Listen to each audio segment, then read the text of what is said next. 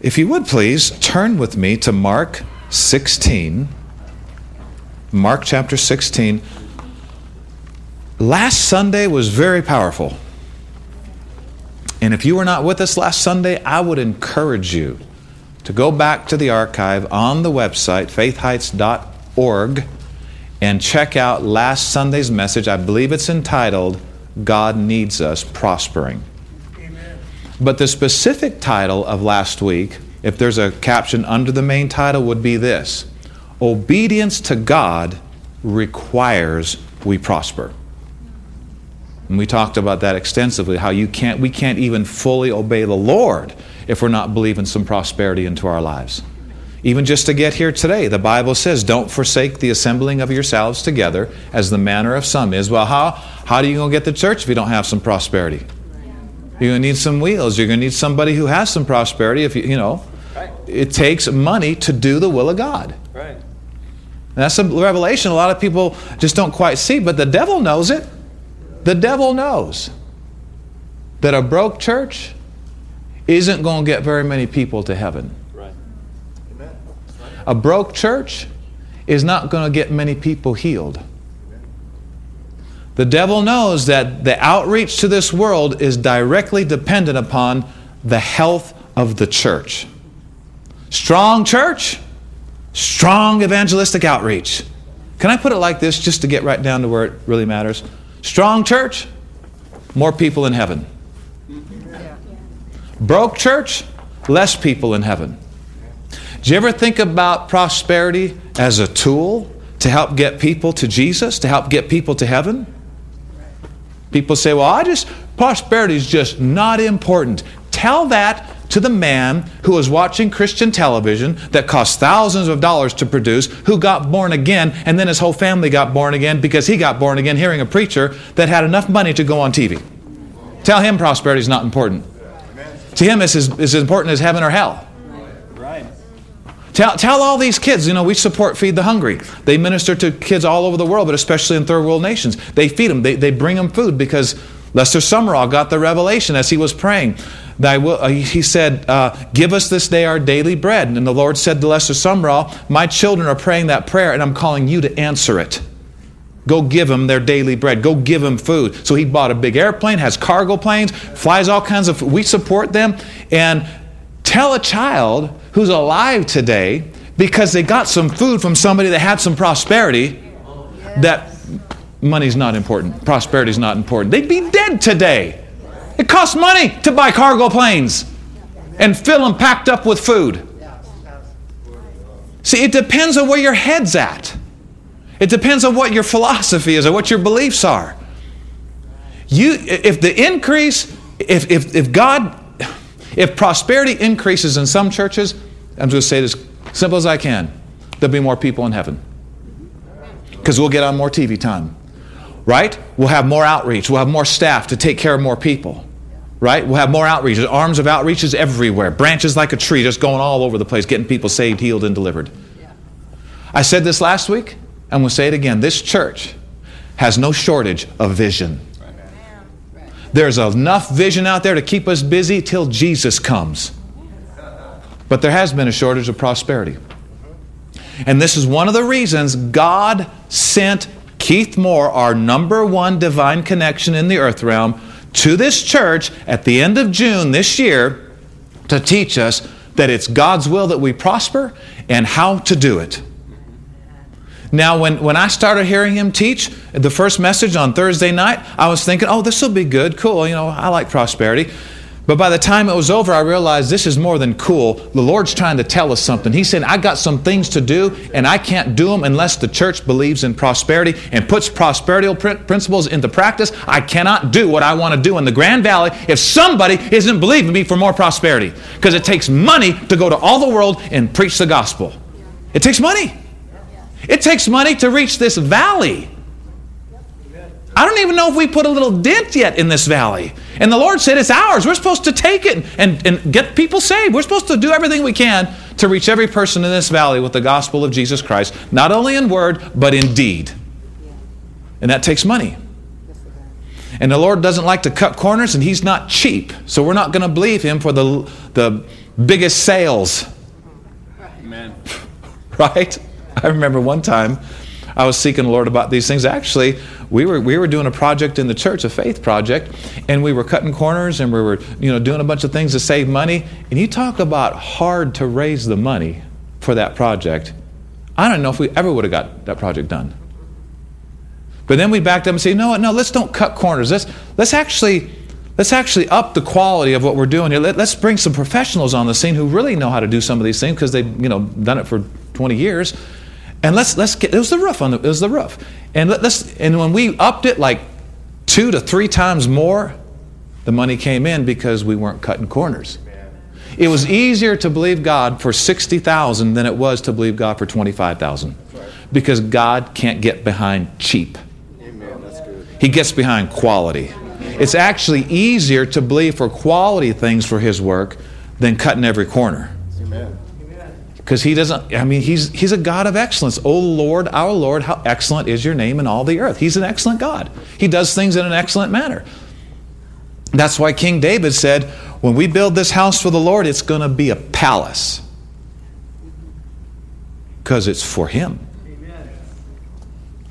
So in uh, mark 16 and verse 15 obviously you already know the title God needs us prospering. Last week, the subtitle was Obedience to God requires we prosper some. Mark 16, are you there? Look at verse 15. Jesus said unto them, last words of Jesus before he ascended to the Father, which are probably some of the most important words he ever spoke. This is it, guys. Before I go, get this. I know you've heard a lot of teachings in the last three and a half years. Get this before I go. All that teaching that I gave you, it, it culminates to this. Right? The last words of somebody before they leave and go to heaven are probably pretty important. He's basically summing up his three and a half years as everything I've been talking to you about points to this. All right? You heard all my teachings on love and faith. It points to this. Go into all the world and preach the gospel to every creature. That is going to take a lot of resources. Now, we know he's not just talking to the 12 apostles here because all the world includes Grand Junction, and they weren't able to get to Grand Junction, let alone Colorado or the continent of America right. in those days. So they can't do this without us. And this is not just spoken to them, it's spoken to us because Grand Junction, I don't know if you noticed, but we are on the map. Yeah. We're a part of the world. Right? So this is to us. Every believer, every believer, if they want to be happy and successful and have peace in their heart, and not, you know, every believer needs to be involved with this, and this needs to be numero uno priority in every believer's life, or there'll be room for depression in your life. You know where this isn't, other things is. Right. There's a there's a there's something there's a there's a space on the inside of you for this. And if this ain't in there, something else is, and it's probably not real good. Are you listening? You and I were born to be a part of this. Don't ask your brain if what I'm saying to you is right right now. Look to your heart. You know in your heart that you were born for a greater purpose than just spinning around in this life and dying and going to heaven. Right? Come on, man. This, this, is, this is why a lot of people are sad and depressed. They're not doing what they were born again to do. If you're not, there's, there's a space on the inside of you that only this purpose can fulfill. Go to all the world and preach the gospel. I said this last week. I'm going to say it again since a lot of you weren't here. That most people in the body of Christ are not going to do what I'm doing right now. But that doesn't mean what you're supposed to do is of any less importance or will be less rewarded. It won't be. You should, most of the body of Christ is called to help send those that are called to preach. And the sender gets the same rewards as those that are sent if they're faithful. in what they're called to do. The Bible talks about not everybody is sent by God to preach. But the Bible does say everybody should be involved with the preaching of the gospel in one way or the other. Are you following? Most people, and here's the thing you can get excited about being in the ministry and never get behind the pulpit. Because there is a ministry of sending, there is a ministry of supporting. Business people that are called to be businessmen, you need to be excited that you're right where God wants you and you are I mean seek the Lord, but you're right where God wants because he wants businessmen He's gifted businessmen for some reason to make a lot of money. They just know how to do it. If that's not connected with this, you're unfulfilled, dissatisfied, angry. But if what you're doing is connected with this, you will find joys and, and peace that you can't get any other way than being involved and going to all the world and preaching the gospel. We have a valley to reach. We have a lot of visions on the burners that need to be in working order, they need to be happening. Now, I wanted to say this to you again. When Keith Moore came here, he taught three messages on it's God's will that we as a church prosper. I mean, he could have taught on a thousand amazing Bible subjects. Why'd he teach on that? Because God is smarter than us. Right. We think we want to hear, you know, on the Antichrist, the end times, or faith to move mountains, or and those are great, wonderful. But for some reason, the Lord wanted to tell us as a church, hey, church, it's my will that you prosper, that you come up from where you're at. And don't just think about yourself. Do you ever think about prospering for somebody else's sake? I mean, if we can and we don't, why? Are we just thinking about us? Come on, guys, remember this word. If God can't get prosperity to you, you know, because of thinking, well, it's not that important, or, you know, there's more important. If God can't get it to you, He can't get it through you. We are vessels. He wants to get these things through us. I answered a question on the Ask the Pastor, what we do Monday through Friday, and I don't think it's been aired yet, but it will be this week, I think. I answered a question on why are so many pastors and preachers teaching and preaching on prosperity when there's more important things in the Word to teach on? I let them have it. in love. I said, well, first of all, the Bible says the Lord takes pleasure in the prosperity of his servants. Is pleasing God very important, or is that just a side issue? Come on, if you're a believer, pleasing God is a huge deal. And the Bible says he takes pleasure in the prosperity of his servants. Not just his children who are doing their own thing, his servants. Amen. Those that favor his righteous cause, which is this. Amen. Somewhere, somehow, we need to be involved with this if we want to be favoring his righteous cause. And so I told him, I said, I said, listen, well, one reason they probably preach on it and teach on it because they want to get people pleasing God. And one of the things that pleases the Lord, Psalm 35 27, is the Lord takes pleasure in the prosperity of his servant. Even if you don't like prosperity, even if you don't want to prosper, out of respect to God because you want to please him, you need to believe in it. Don't ask yourself what you want. Why do we ask ourselves what we want at all? Jesus said, I never ask myself what I want. I always do the will of him that sent me.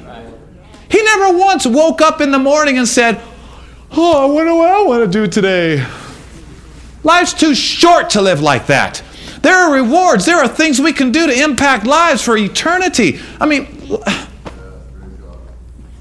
as we were at Ruthie's, two, two, day, two or three days ago, Ruthie, you helped us so much. We got to sit with you for two and a half hours, and some of the wisdom you shared with us was life changing, and the church needs to hear it today. And one of the things we heard and got out of that meeting, that we caught out of that meeting, is that you just don't have time for a lot of these other things that people seem to have time for because you know life is short. Ruthie's, Ruthie's been on this earth for over a hundred years. She knows some things. And one of the things we got out of that was you know what, guys? You need to reevaluate everything you think you like and everything you're doing and make sure that it's connected to winning souls, glorifying Jesus, and actually going to mean something when this life is over. You know, you start thinking about eternity and you start thinking about the love of God and souls and rewards in the next life, you start realizing TV time isn't as important as I thought it was. Right. Surfing the internet for hours isn't as important as I thought it was. You know what? I just I found out that psychologists have discovered and realized and, and done all their studies. They realize that the more you watch TV, the more tired you are in life. And I think it's because your brain goes into the relaxed mode, and weak brain equals weak life. You think for me. You think for me. You, you tell me what to think. You tell. That's called laziness mentally, and it makes you weak. The more TV you watch, the weaker you are. Think for yourself. Amen. Look, instead of the television, what about his vision for your what if you set that before you for two hours every night? You own, you'll own things. You, will you'll be the head and not the tail. But another thing the psychologist said is if you, the more you watch TV, the less self esteem you have. Wow. Always thinking somebody else is better, I guess, or wow, look at these people, and I'm just here in my little chair. And but even if even a psychologist didn't say that, time's too short, Yep. heaven's too real, hell's too hot to be wasting any more time.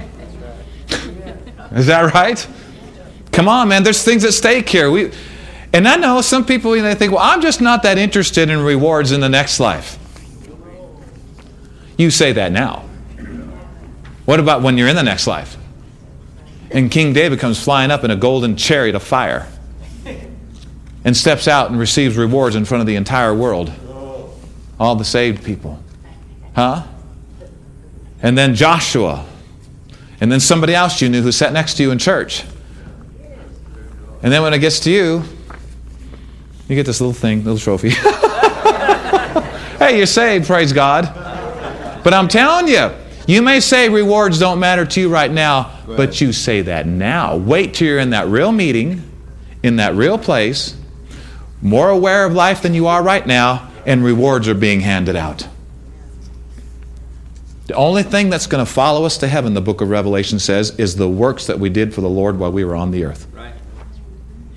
Do you know the Lord wasn't just telling us a sweet little, uh, you know, fictional story when He said, if you're faithful, you may be a ruler over 10 cities? Did you know that? I mean, know there's going to be cities in the new earth?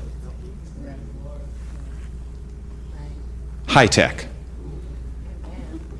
Diamonds and gold sparkling everywhere. No, no night. Power, glory, colors like you've never known, transportation like you've never known. I liked it when uh, one, one young man got to go see heaven. He was eight years old. The Lord took him to heaven and gave him a tour of heaven. He said, I'm doing this, Roberts, because I love you. And he gave him a tour of heaven. He said, When I got, he said, I was on my bed and this pole pulled me out of my body. I just got done playing baseball, little eight year old boy. And he says, A supernatural pole came out of the ceiling and pulled me out of my body. And I said, I found myself flying over the state of Texas.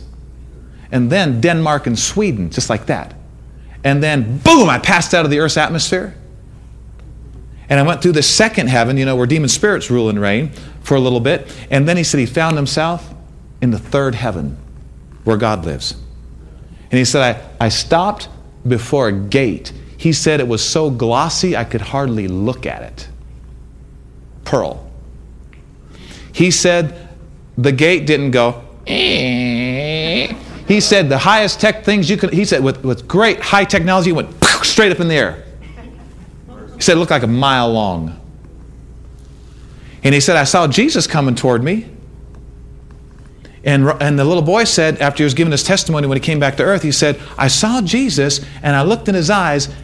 He didn't have to say a word. You could tell he had power.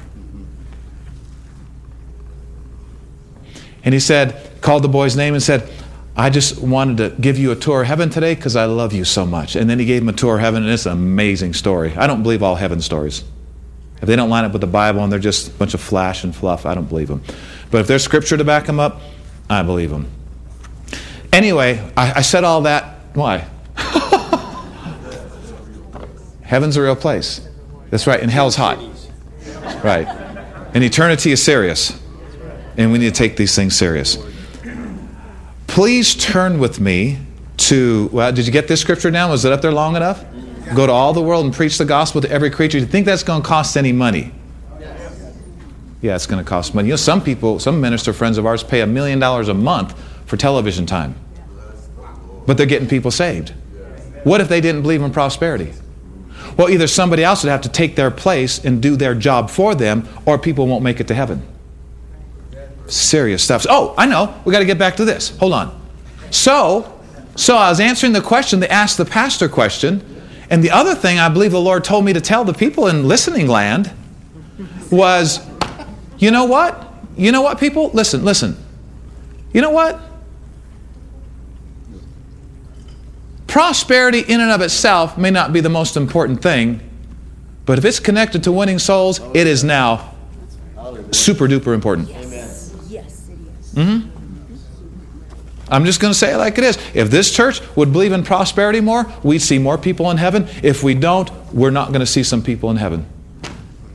Unless the Lord brings another church around and does our job for us, which I am not going to let happen. They can join hands with us, but they don't need to do it for us. So turn now to 1 Corinthians 12. Prosperity is not an option if we're going to reach our valley.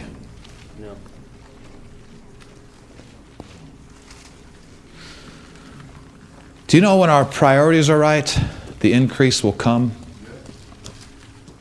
Did you know that, church? And I'm not talking about you getting three other jobs and prospering. We're talking about prospering supernaturally. Don't, don't go off on a tangent and think, I got to prosper more because God wants me to and my tithes got to increase or whatever. No, no, listen.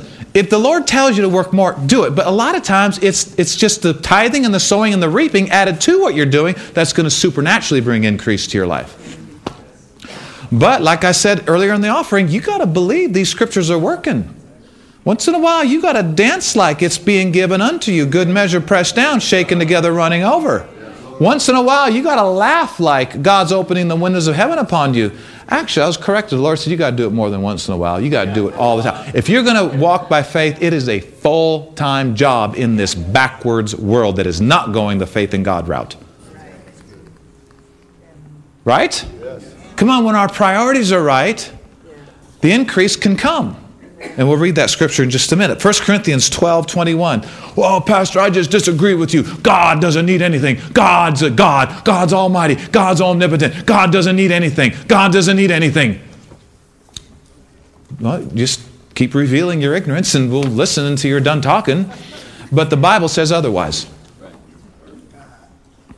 God doesn't need us to be God.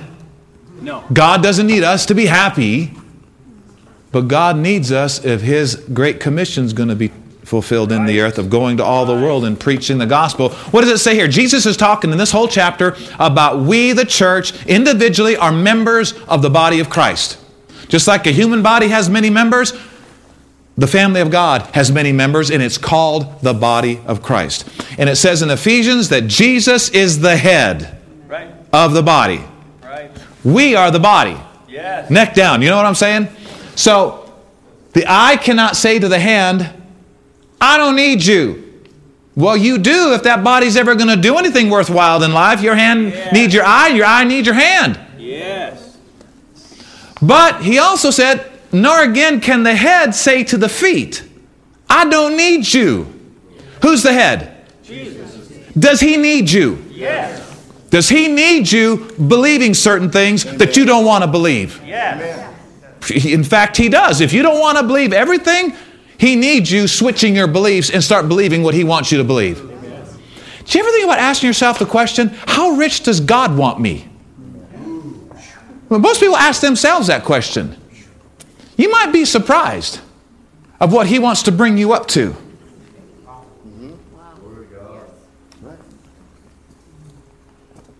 Somebody says, well, prosperity will ruin people. You should preach on more spiritual things. Let me quote you scripture because you're half right and half wrong. Prosperity, the Bible says, ruins fools. Are you judging everybody else as a fool by saying prosperity is not for you? Usually, what that is, usually that's a sign that you're a fool. And because you're a fool, you think everybody else is like you. That's usually the way it works. The Bible says in Titus, to him that's defiled, nothing is pure. You can get to a point of defilement because of a hurt or somebody doing you wrong and not getting it right, you know, and just going on in unforgiveness. You can get to a point where everything is wrong. But it all started with a root somewhere that you never got fixed like you're supposed to get fixed.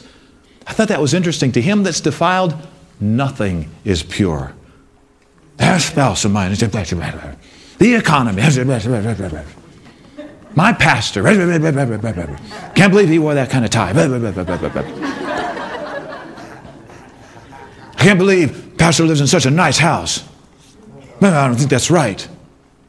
How about if I gave it to you? Would that be okay? How about if I gave you the house? You don't think I should? Would that be okay? If I give it to you? Well, well, now it's not so bad, is it? Hmm. Only when I have it, it's bad. But if I gave it to you, paid for, it wouldn't be bad, would it? Right. Then why is it bad for me? I'm just trying to preach the gospel and get people to heaven. Amen. Maybe I should sell computer chips instead, then you wouldn't be mad. You're right. Why could, a, why could a veterinarian have a nice house and a pastor can't? Last I checked, human beings are a tad bit more important than the animal kingdom. I love animals. I, I, every time I see that commercial on TV, I give, man. I give. the little puppy and the song, and I was like, I give, man. I, I just, every time I go to PetSmart, I give. But human beings are a little more important than even animals. A lot more? Yes. Is it okay if your pastor has a nice house? Yes. Is that okay? Come on, if it's not, I'll go to veterinarian school and I'll become a veterinarian so I can have a nice. you know, if you were if you were to go up to Abraham, Isaac, Jacob, Solomon, David, King Uzziah, if you were to go up to these people and tell them prosperity is not that important and it may not be God's will for you, they would laugh. They were very wealthy, and the Lord made them wealthy. And isn't it interesting that the richest man in the world, worth over $2 trillion, Okay, well, just what we did on Friday night. Let me just tell you what that is, okay? $2 trillion is 999 billion times 2 plus a couple. Yeah. 999 billion plus 2 plus a couple. Over 2 billion. Uh, 2 trillion. Over 2 trillion dollars. I thought it was interesting that the richest man in the world was a servant of God. Right. Little plug for serving God there. Well, Pastor, I'm saved. What else does the Lord expect? He expects you to live for Him, Right. not just float to heaven Come on. because you got a ticket. He, he expects us to live for Him till we get to heaven. Uh, isn't that interesting? The richest man in the world was a servant of God. Oh, I wonder if there's any connection. you know there was. Big connection. You know, you know what's so interesting? In 1 Kings chapter 3, the Bible says that the Lord appeared to Solomon in a dream in Gibeon. Mm-hmm. And the Lord asked him in the dream, it kind of reminds me of Aladdin and the genie, mm. where the genie said, Three wishes, except this, this, and this. Anything you want. But God's not a genie. He's the creator of all things. Amen. And he said, Solomon, Solomon, this is amazing because this was a dream from God. All dreams aren't from God, but this one was. And he said, Solomon, he said, ask me anything and I'll give it to you and do it for you. Now, this his answer, Solomon's answer to this question, is why he's the richest man in the world and will always be until Jesus comes. The Lord said, You ask anything. Solomon could say, I'll take $2 trillion. That's what I want. Interesting, he didn't ask for it, but he got it. Oh, that's really interesting. So, like I said earlier, right?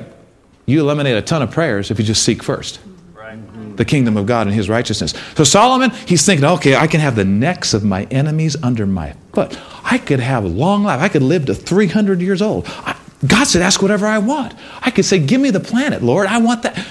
Right? He, you know what Solomon said he wanted? This is why he was a trillionaire. This is why he's loved of God. This is why the Lord loved him in a special way. Solomon said, Lord, I, out of everything I could ask, I'm asking this help me to take care of your people. I know a lot of you are thinking, he blew it! He blew it! Oh my. He didn't blow it. Let me, let me just say this. You'd rather God be on your side than own the entire world. Because this world is a speck to what He's created, okay? So. Oh, come on, think about it. He said, Lord, I'm, I'm like a little child. You know, I'm, I know I'm the next king. I know my father David's passed away, and I'm the next king, and I'm like a little child. I don't even know how to go out or come in. So I need, I need help, God. I need an understanding heart. I need you to help me to help your people. That touched the heart of God. You know what the Lord said? You got it. You're going to have such wisdom, nobody before you or after you is going to have the wisdom like you had it. Mm-mm. And you're going to have an understanding heart. You're going to rule these people powerfully because I'm going to give you what you asked for. But because you asked for that, you're also going to be the richest man the world's ever seen. And he promised him a few other things that he didn't ask for because his heart was right. His heart was into the first scripture we, in our day, we would interpret as he cared for what God cared about. He wanted what God wanted. He hated what God hated. He wanted what God wanted. And that, guys, is God now being your business partner. right? And now you are going to come up because God's on your side. Turn with me to Psalm 35. we got to wrap it up here. Psalm 35 and verse 27.